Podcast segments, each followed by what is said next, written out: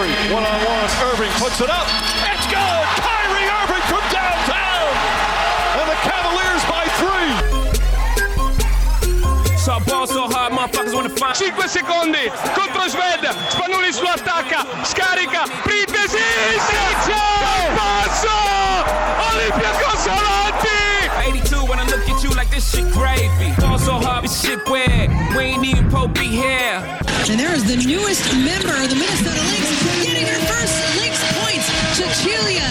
Zendelicini. Tyson, Jordan, game six. Ball so hard, got a broke clock, rollies that don't tick tock. Backdoor Podcast. That's what I'm talking about. Amici di Backdoor Podcast, questa è la nuova stagione, la quarta del programma. Io sono sempre Simone Mazzola, la sigla è rimasta la stessa. Quello che cambierà sicuramente saranno ovviamente le nuove storie di pallacanestro che vi proporremo in questa stagione. Chi, per chi ci ha ascoltato conosce già il format del programma. Molto rapidamente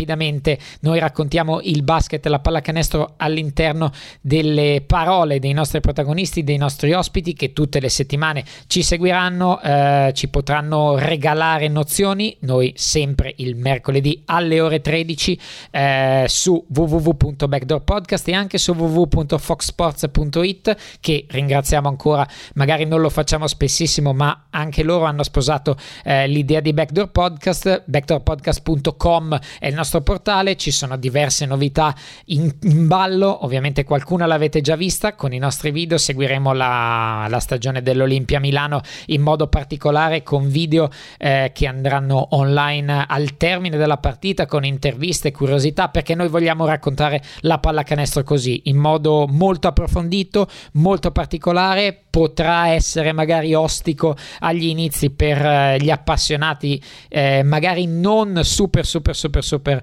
addicted però vi invitiamo a voler rompere quel muro di superficialità magari di leggerezza con cui è giusto trattare la pallacanestro ma se volete andare un passettino oltre potete veramente venire a trovare molto molto materiale su www.backdoorpodcast.com che con una nuova redazione molto più allargata cercherà di darvi il massimo possibile per questa stagione. Dopo aver ringraziato foxsports.it, ringrazio i nostri due sponsor che restano anche per questa stagione, ovvero Racker Park Basketball Store in via Washington 82 a Milano, il locale del basket, e Mind Gap in via Curtatone 5 a Milano, il locale del basket dal punto di vista pub, sport, eccetera, teatro delle nostre svariate serate che abbiamo condotto fino ad ora e che condurremo ovviamente anche in questa stagione, quindi Seguiteci costantemente, ascoltate le nostre puntate e sarete sempre aggiornati. Quindi Mind the Gap e Racker Park sono altri due punti fissi di questa, eh, di, questa, di questa rubrica, di questo podcast e di questo sito. Ora veniamo a rompere gli indugi e dare il nome del primo ospite di questa quarta stagione di Backdoor Podcast. È un ritorno dopo esserci stato parecchio tempo fa ormai Parleremo di cose nuove, di trade, di firme, di tutto quello che è mercato, di avvicinamento, di trattative di giocatori perché saltano, perché non saltano, perché si concludono. Abbiamo vissuto un'estate di mercato, quindi ovviamente dobbiamo entrare a farci raccontare da qualcuno che le vive veramente tutti i giorni sulla propria pelle eh, in modo particolare e con tanti aneddoti. L'ospite di giornata è Nicola Alberani della Sidigas Avellino che sarà ben lieto di raccontarci tutte le sue trade, le sue firme, le sue trattative più particolari di carriera. Quindi non mi resta che dare il benvenuto o il bentornato a Nicola Alberani a Vector Podcast. Ciao Simone. Allora, noi eh, abbiamo vissuto l'estate, ovviamente, eh, mercato, rumors, eh, firme, tutto che salta all'ultimo, cose che cambiano, eccetera. Eh, chi meglio di te può raccontarci come questo avviene fuori dal, da quello che sappiamo noi, diciamo utenti normali, anche appassionati, che però non sanno come funzionano bene le, le negoziazioni, quanto poco possa bastare per farle saltare o per farle riuscire. Quindi oggi ci racconterai un pochino quello che hai vissuto tu all'interno del mercato, partendo da una persona, un uomo, un giocatore che amiamo tanto e che è Gigi Datome, che, con cui tu hai condiviso i tempi della Virtus Roma. Sì, eh, mi sembra una bella partenza. Allora, le estati in generale sono sempre molto frenetiche, soprattutto per me che spesso lavoro sulla ricostruzione da zero dei gruppi, quindi eh, il numero di giocatori da firmare è particolarmente alto. Quell'estate lì, eh, che ricorderò sempre ovviamente, eh, fu, fu, molto molto molto particolare perché arrivai in una piazza enorme, eh, importante come Roma, eh, con un roster da ricostruire e c'era fortunatamente un, un solo giocatore so, sotto contratto. Eh, quel giocatore era già un grandissimo giocatore, non ancora lo stracampione che, che poi è diventato. Eh, sicuramente era già eh, il grandissimo ragazzo, l'uomo con quelle doti umane straordinarie che poi tutti quanti hanno potuto conoscere anche di più. Uh, me lo ricordo, fu una cosa abbastanza particolare perché in una condizione post-atomica di riduzione budget, finiti i tempi dell'Eurolega, finiti i tempi del Palaeur, uh, trovare un ragazzo che aveva un contratto molto molto importante, disposto a fare un passo indietro, uh, pur di venire incontro alle richieste del presidente Toti che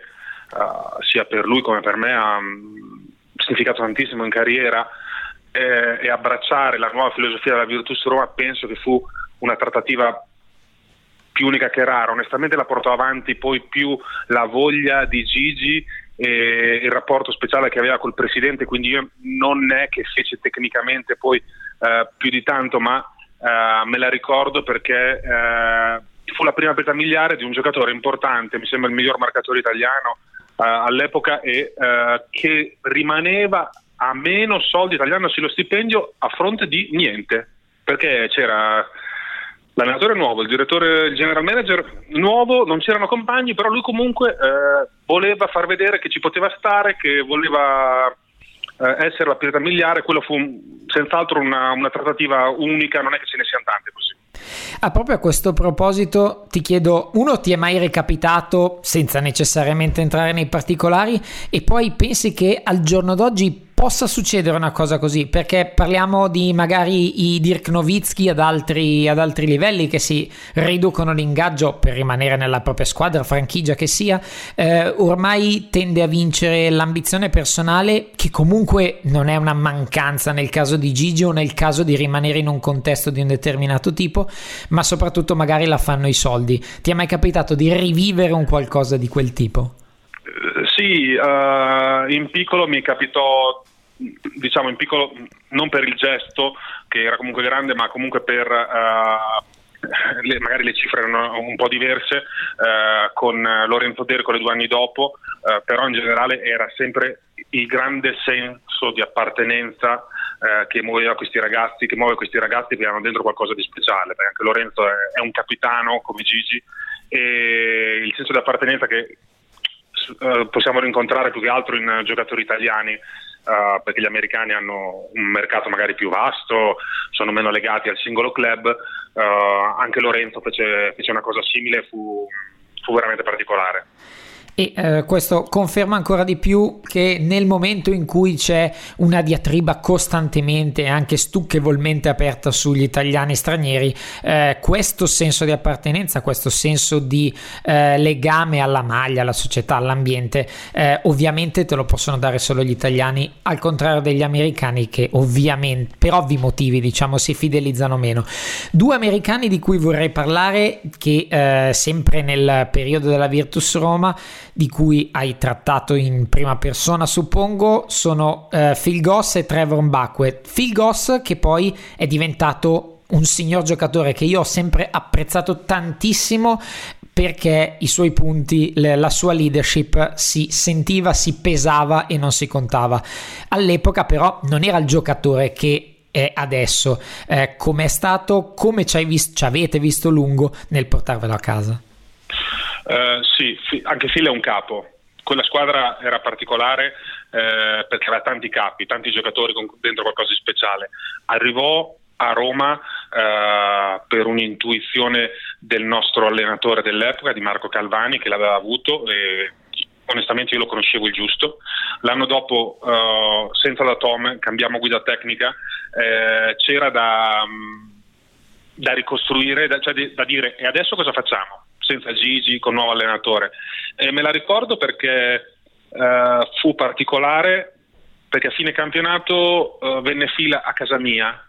e, e decidemmo uh, tante volte la figura della gente è importante, c'è questo filtro uh, particolare eh, che non bisogna mai toccare, anzi sono sempre molto rispettoso del ruolo, però si era creata una chimica particolare con questo ragazzo, venne lui a casa mia e decidemmo di andare avanti, è chiaro che dopo i numeri, le cifre, i contratti, eh, però quel momento me lo ricordo bene, mi ricordo che eravamo seduti nel terrazzo fuori casa e decidemmo di andare avanti, di legarci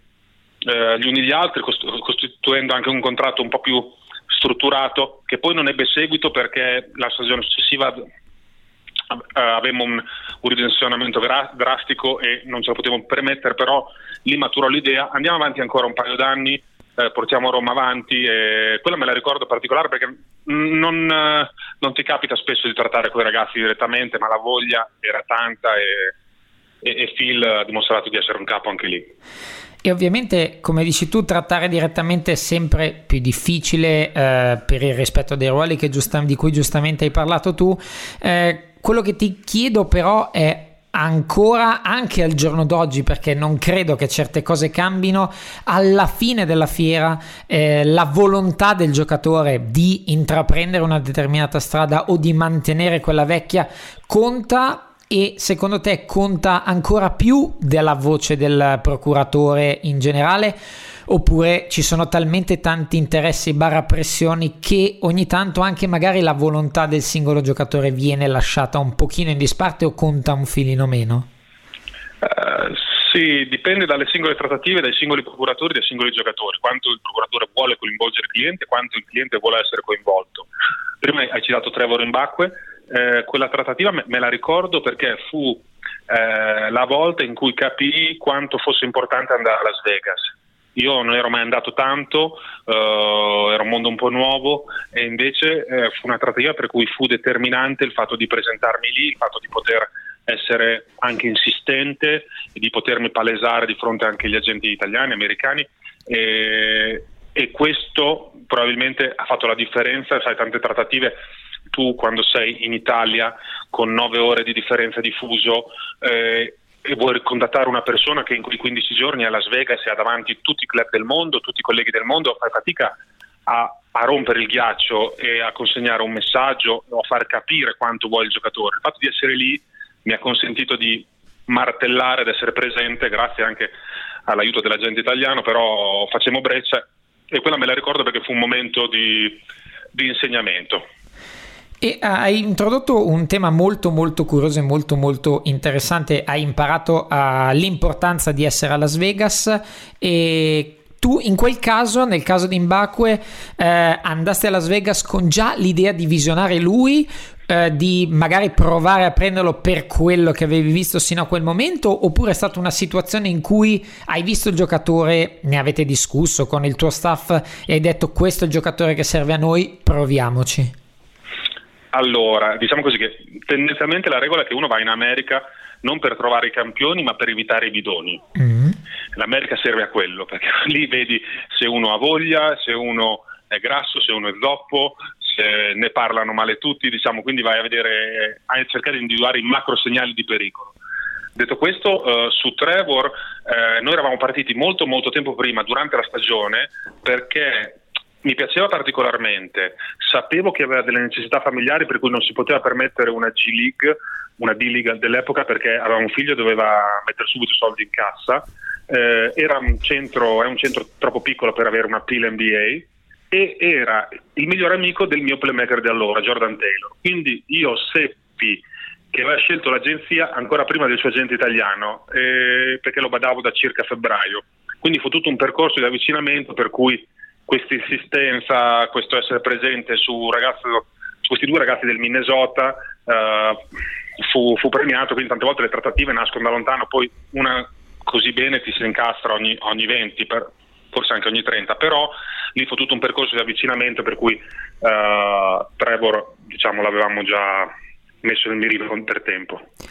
E la cosa che mi affascina di questi racconti comunque è che ci sono anche delle e soprattutto delle proprietà umane perché immagino, deduco come possa essere in qualsiasi ambito lavorativo, eh, avere a disposizione tanti soldi, tante possibilità che siano economiche, di struttura eccetera, permette di fare delle selezioni eh, molto più semplici potendo quasi permettersi chi si vuole. Eh, in una situazione in cui bisogna fare i conti con il budget, con i soldi, con la, l'impossibilità di targetizzare dei giocatori di troppo alto livello, subentra il lato umano. Tu hai parlato di, del fatto che avesse una famiglia e che quindi dovesse provvedere a loro, che è un aspetto che magari uno non si non pensa che possa essere all'interno di una trattativa o perlomeno che non possa avere così tanto peso e invece è qualcosa di importante. E immedesimandomi in Trevor dall'altra parte dico beh però questo qui ha fatto i compiti tra virgolette sa cosa mi serve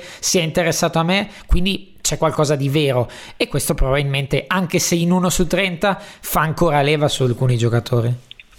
Sì sì assolutamente. Eh, se tu riesci a avere la fortuna di fare percepire al ragazzo questa cosa o tramite un compagno, un amico o la gente se te lo consente, difficile, eh, è una cosa che può fare la differenza. Adesso il mercato è molto cambiato, io adesso una delle cose che chiedo quando approccio uno di questi giocatori giovani è, è come è messo di famiglia, perché se uno è ricco di famiglia tranquillo che qua non viene Mm. Eh, vuole stare magari in G League, eh, vuole sentire l'odore dell'NBA perché questi eh, two-way contracts, questi contratti aumentati in G League, eh, bene o male sta a casa sua che è un valore, eh, li seducono molto di più, è molto di più difficile attrarre giocatori. Se invece uno è steso finanziariamente, magari anche un paio di figli, beh allora quello lo si può martellare un po' di più perché sta tranquillo che non perde tempo in G League. Quindi purtroppo ci sono anche tante volte delle, degli aspetti proprio pratici che, che fa la differenza. In questo caso pensi, ritieni che eh, i giocatori di questo tipo qua, con questo tipo di background, eh, abbiano anche più fame, più voglia di emergere, più cazzimma, come direbbero in una zona d'Italia, rispetto agli altri, perché hanno, oltre che la voglia di emergere, anche un bisogno profondo che molto spesso è veramente la leva che fa fare il salto di qualità di un certo tipo. Sì, soprattutto io questa cosa qui la chiamo, la descrivo dicendo che questo tipo di giocatori sa da dove viene il pane. Mm. Cioè hanno già capito che il loro pane viene dall'Europa. Non perdono tempo con l'NBA, la G League, eh, il sogno, il training camp. No, no, no, no. Questi vogliono la squadra che mette più soldi sul tavolo, la miglior situazione, magari costruendosi anche una carriera, eh, però hanno ben chiaro qual è il loro progetto e ce n'è sempre di meno purtroppo. Una volta invece eh, non c'erano i two-way, la G League non aveva la PIL che adesso, non c'erano tutte queste squadre di G League, quindi la competizione era eh, molto più tenue. E a proposito di giocatori americani, giocatori che eh, hanno poi fatto veramente le onde, si può dire, e che hai firmato nella tua esperienza da Avellino, eh, James Nunnally. James Nunnally ne avevamo parlato con Riccardo Sbezzi che l'aveva portato a esempio eh, nel momento in cui eh, diventò MVP del campionato, giocò una stagione incredibile e lui, parlando di Aradori, diceva eh, Nunnally ha fallito completamente alle Studiantes cosa abbastanza vera e abbastanza insindacabile, eh, Aradori in Italia fa fatica a giocare perché ci sono giocatori come Nannali che arrivano senza un background, diciamo, di alto livello e gli rubano i minuti. Stando sul, sul generale, quindi non entrando nel merito sulla giustizia o meno della frase, però questi giocatori qua che magari falliscono in un ambiente possono fare molto bene in altri. Quindi, innanzitutto, come è arrivato Nannali e come è diventato il giocatore che poi è oggi, o perlomeno ha gettato le prime basi per diventarlo. Eh, sì, Nannali è arrivato in un'estate un po' caotica, perché quella in cui io e Scripanti arrivavamo diciamo, con la fionda qui ad Avellino e eravamo in ritardo su tutto, ma ci fu un corteggiamento molto lungo. Io me lo ricordavo dai tempi di Roma, ma andavo alle Summer League perché mi aveva impressionato, faceva veramente tanto canestro. Eh, per lui era un'estate abbastanza sfortunata perché era stato tagliato giustamente da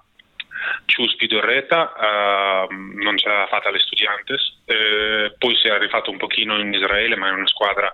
eh, non tanto forte. Eh, l'insistenza con cui l'abbiamo cercato, lui ehm, ha capito che lo volevamo, ha cercato fino all'ultimo eh, di giustamente cercare qualcosa di meglio, poi a un certo punto anche con giustamente coach Sacripanti era dubbioso, dice ma questa ha voglia o non ha voglia? Poi un giorno lui alza il telefono, chiama Sacripanti e dice basta, ho finito, ci sono. E effettivamente c'è stato, aveva voglia e è venuto a un prezzo assolutamente più che giusto e di lì ha fatto vedere delle qualità sempre crescenti che tuttora hanno portato a vincere l'Eurolega e tuttora l'hanno riportato di là, quindi è un esempio felice di, di giocatore che è venuto dalle nostre parti.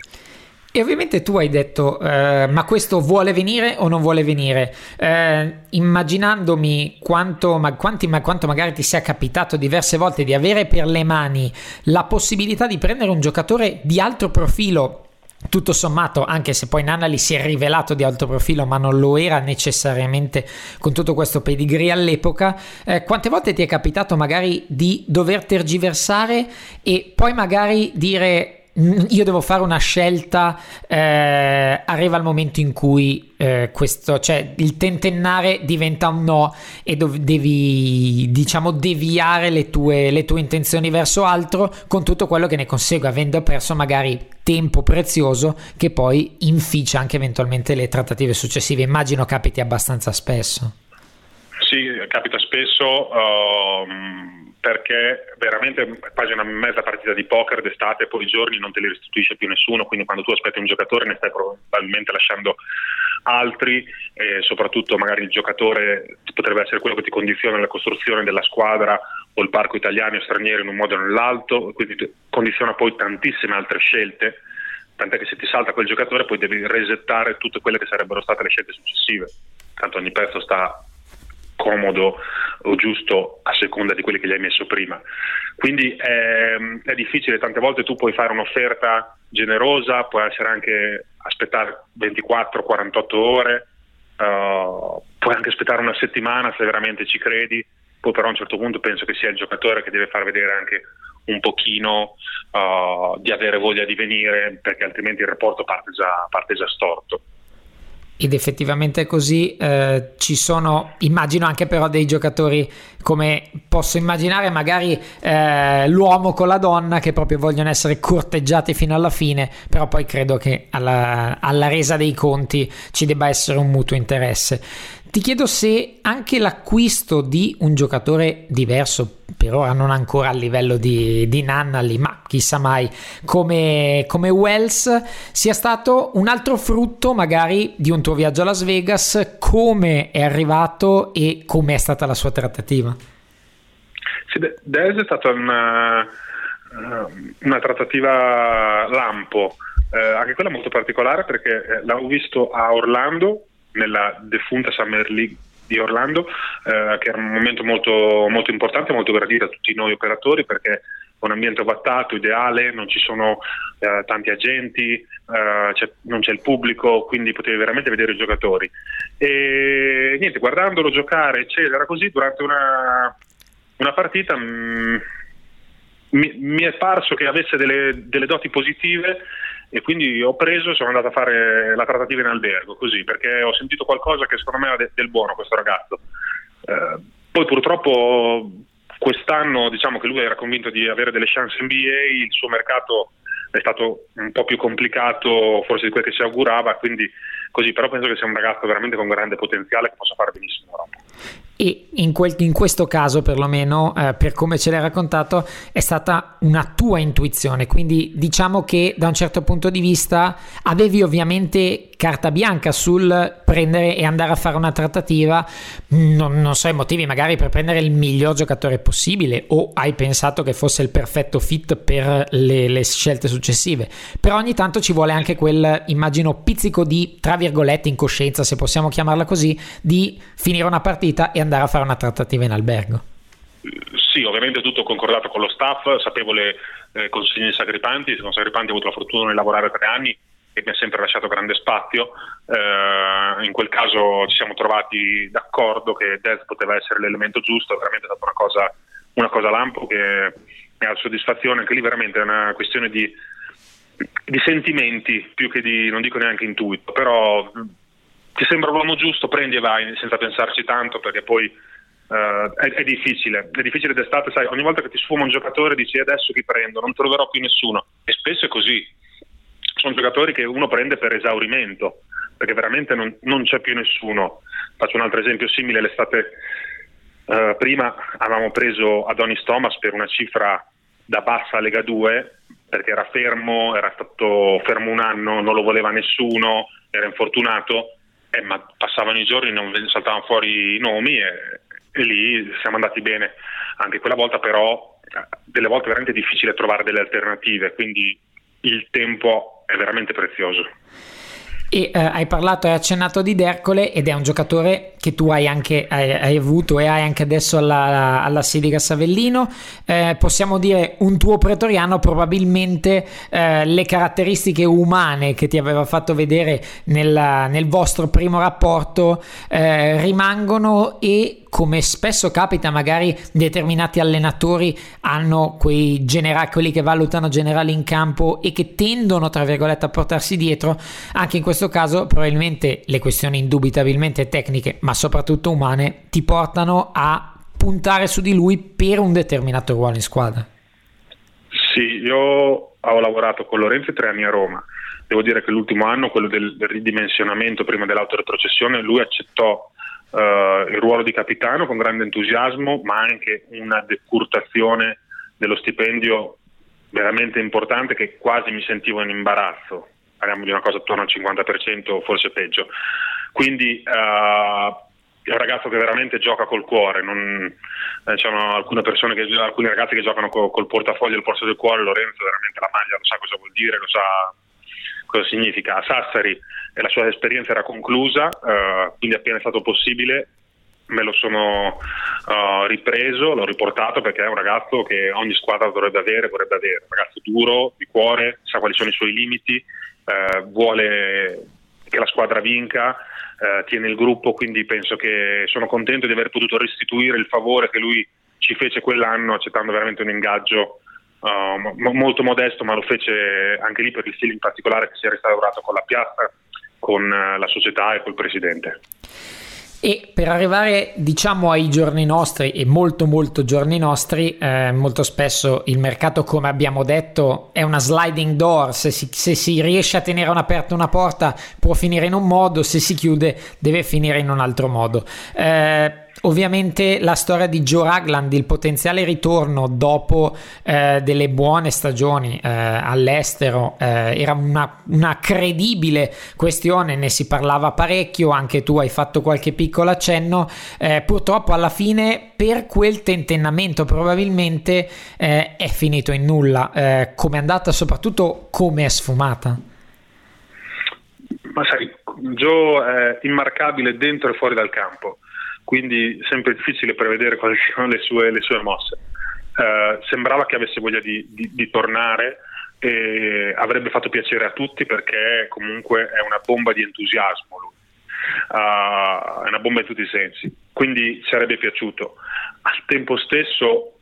quando abbiamo visto che non eravamo, prefer- non eravamo più la sua preferenza per, per mille motivi, uh, è spuntata la possibilità di prendere un giocatore diciamo altrettanto importante, forse direi anche più importante, e a quel punto veramente è successo quella cosa che per esempio l'anno prima, due anni prima con Adonis Thomas non era successa, cioè tu perdi un giocatore e ti spunta subito un nome importante, eh, anzi molto molto importante, quindi siamo fiondati su Cole uh, cercando di, di, chiudere la trattativa al, al più presto stato molto importante il ruolo dell'agenzia, anche importante il ruolo uh, del blasone, che, del piccolo blasone che ci siamo guadagnati in questi ultimi anni, del fatto che ci fossero giocatori importanti in squadra che si possa fare le cose per bene. E eh, appunto ovviamente la, la, diretta conseguenza dell'affare Ragland era proprio eh, quello di Cole. Eh, ovviamente la, il vostro credito ha influito perché come, come, in tutte le cose, in tutti gli ambienti, credo che la fama comunque preceda le persone e se si lavora bene, con logica, eccetera, anche magari le cose particolari o magari che si pensano impossibili possono succedere. Eh, pensi che l'arrivo di Norris Cole, che ha giocato in NBA, ha giocato per vincere titoli NBA, eh, ha giocato al Maccabi Tel Aviv anche da protagonista, seppure in un Maccabi diciamo piuttosto ridimensionato nei risultati più che negli investimenti. Eh, ogni tanto ti chiedi com'è possibile che un giocatore di questo tipo venga ad Avellino senza nulla togliere né alla Sidigas né all'organizzazione né a niente, cioè ci mancherebbe, però come pensi eh, possano succedere queste cose, oltre che con il lavoro, la capacità, la bravura, la programmazione, eccetera? Beh, penso appunto che questa trattativa sia anche il riassunto di tutto quello che abbiamo detto fino adesso, cioè le sliding doors del mercato uh, possono riservare grandi sorprese. Uh, io cerco sempre anche di vedere il bicchiere mezzo, mezzo vuoto, cioè mi sono domandato, ci siamo domandati col coach mille volte, ma questo eh, in tre anni eh, passa da marcare eh, LeBron James in allenamento a marcare eh, i nostri ragazzini juniores. Eh, questo ha fatto grandi campionati, arene importanti, viene nel nostro palazzettino, cioè uh, abbandona l'Eurolega, viene a fare la Champions League, con che motivazioni, con che voglia. Poi uh, di questo eravamo un po' preoccupati, poi conoscendo il tipo di ragazzo che ci hanno detto essere lui, approfondendo le sue doti umane e morali, speriamo, contiamo che questo possa essere ancora una, un, un, un, trampolino per lui per tornare in Eurolega perché è un ragazzo ancora uh, direi relativamente giovane eh, che può fare ancora tanto, tanto nel basket europeo. Però veramente il mercato è imprevedibile il mercato imprevedibile e del, della squadra attuale, quella che ovviamente presenterete per la prossima stagione, sono anche incuriosito dalla, dalla scelta non tanto sua, eh, ma magari anche vostra, di eh, puntare su Caleb Green. Caleb Green ha già dimostrato in Italia eh, qual era il suo valore con la Dinamo e lo ha anche fatto poi a Malaga eh, e nella sua carriera successiva. Eh, cosa vi ha spinto a portarvi a casa un giocatore eh, di quel tipo con indubbie qualità, e su questo non ci sono dubbi, ma eh, magari avanti, non, non, necessariamente avanti con l'età, ma con un chilometraggio europeo piuttosto forte. Eh, avete pensato che anche, immagino, umanamente, oltre che tecnicamente, anche in questo caso potesse andare bene per il vostro, il vostro sistema? Sì, allora Caleb Green a me piaceva tanto una volta, lo andai a vedere a Orléans eh, l'anno in cui poi si fece male, eh, che poi dopo andò a Sassari. Eh, sul suo arrivo qui,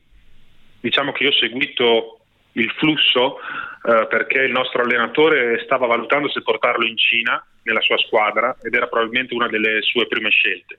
uh, in, in questo, per, per, quel ruolo lì. Cercava un 4 di esperienza, realizzatore che potesse fare canestro in tanti modi e che fosse anche una persona dura ma vera. Uh, quando si è concretizzato l'arrivo di Vucinic, al tempo stesso uh, Maffezzoli era stato individuato come vice allenatore e Maffezzoli l'aveva avuto a Sassari, a quel punto visto l'entusiasmo di entrambi, io mi sono, a me bene o male piaceva, quindi mi sono accodato, quindi è, stata una, è nata così questa, questa scelta, cioè in maniera molto spontanea. E eh, per chiudere vorrei farti una domanda che non riguarda eh, direttamente la Sidigas, eh, riguarda un giocatore di un'altra squadra, ma che serve per spiegare un concetto. Eh, a me ha lasciato quasi basito la scelta di Marcos Landry di lasciare una piazza come Brescia eh, per andarsene in Corea del Sud a giocare, probabilmente, anzi sicuramente per motivi economici. Mi è sembrato strano proprio per l'attaccamento che Landry aveva dimostrato per un mutuo guadagno sia del giocatore che della squadra negli anni in cui hanno convissuto e si pensava anche ai ragionamenti che aveva fatto, la famiglia, eccetera, eccetera, che potesse rimanere. Al netto della, del caso specifico, quanto influisce in un mercato come quello della Sidigas che può essere assimilabile ora che gioca l'Eurocup anche al mercato della Leonessa questo spauracchio diciamo economico che è il, eh, il sollevante che può veramente offrire tantissimi soldi o anche dei soldi spropositati a giocatori di medio-alto livello che potrebbero essere quelli che magari targetizzate voi, stando sotto il livello Eurolega, appena sotto? Sì, uh, allora innanzitutto mi permetto di chiarire un, un, passaggio, cioè la Corea, che a tanti può sembrare dire ma che campionato è, paga delle cifre da Eurolega, da, anche da alta Eurolega se vuole, quindi a noi ci si mette in tasca tutti, più Milano a parte, se vuole. Quindi sai, è difficile trattenere, mi immagino i colleghi di Brescia, difficile trattenere un ragazzo che ha un'opportunità a quell'età lì di, di guadagnare delle cifre importanti e fai fatica a trattenerlo. Soprattutto poi questi giocatori, loro nel limite dei due metri, mi sembra, questi finti due metri, eh, poi magari se sei due metri uno ti danno una ginocchiata nel, nel quadricipite, ti fanno abbassare perché danno una limatina, eh, sono giocatori molto, molto appetibili per loro. Oh, credo che sia veramente difficile fermare i ragazzi quando arrivano delle offerte, da, come dicevi tu, dal sollevante, perché è una minaccia sempre, sempre calda, perché giustamente, come con le proporzione, noi possiamo entrare nel mercato belga, austriaco, da prepotenti e magari pretendere di forzare una situazione tra club e giocatore, così lo fanno con moltiplicatori molto più alti i club, club orientali. Ma non credi che, eh, allora personalmente non conoscendo il livello, proprio perché non guardo tantissime partite che sia di campionato cinese, coreano, eccetera, eh, posso immaginarmelo che il livello sia, posso immaginarmi che il livello sia salito semplicemente per la quantità di investimenti, la quantità di giocatori americani anche di blasone in cui vanno a giocarsi, ma non pensi che eh, a livello meramente professionale, quindi accantonando lato economico che comunque è importantissimo, sia una certa regressione anche oggi di per la carriera di un giocatore che sta giocando a Brescia, sta facendo il leader se vogliamo, eh, che fa bene, potrebbe fare ancora meglio, si presenta in una stagione europea, sempre per fare l'esempio di Landry, ma potremmo farne altri.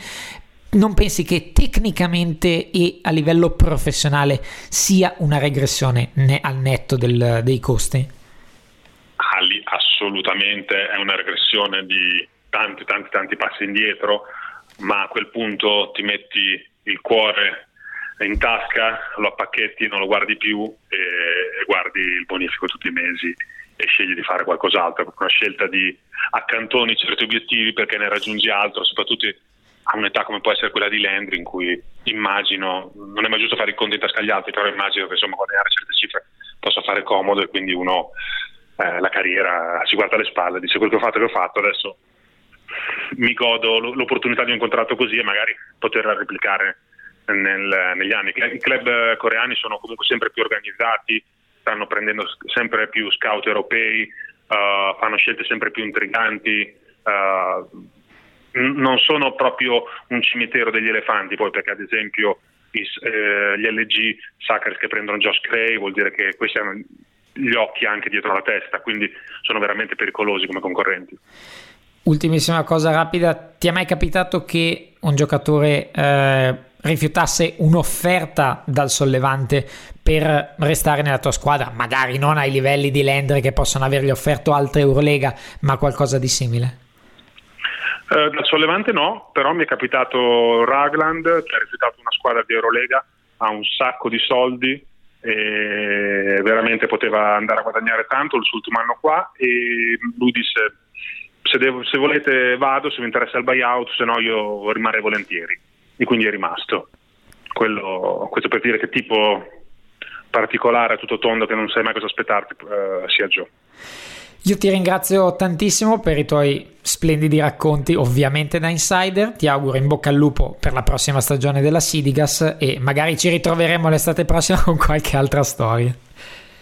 Va benissimo, Simone, grazie, eh, grazie all'opportunità di essere stato qui e un saluto a tutti. Ringraziamo ancora Nicola Alberani della Sidigas Avellino, direttore sportivo che ci ha eh, regalato tante gemme all'interno della sua carriera di trattative che ovviamente i, gli appassionati non conoscono o perlomeno conoscono solo in parte, di cui non conoscono ovviamente i retroscena umani che ci ha raccontato proprio Nicola, eh, particolari che possono far sì o far pendere l'ago della bilancia verso una destinazione piuttosto che un'altra per un giocatore o anche semplicemente per una società. Sono tante le alchimie e abbiamo voluto raccontarvele con chi queste alchimie, con questi equilibri deve fare i conti ogni singolo giorno.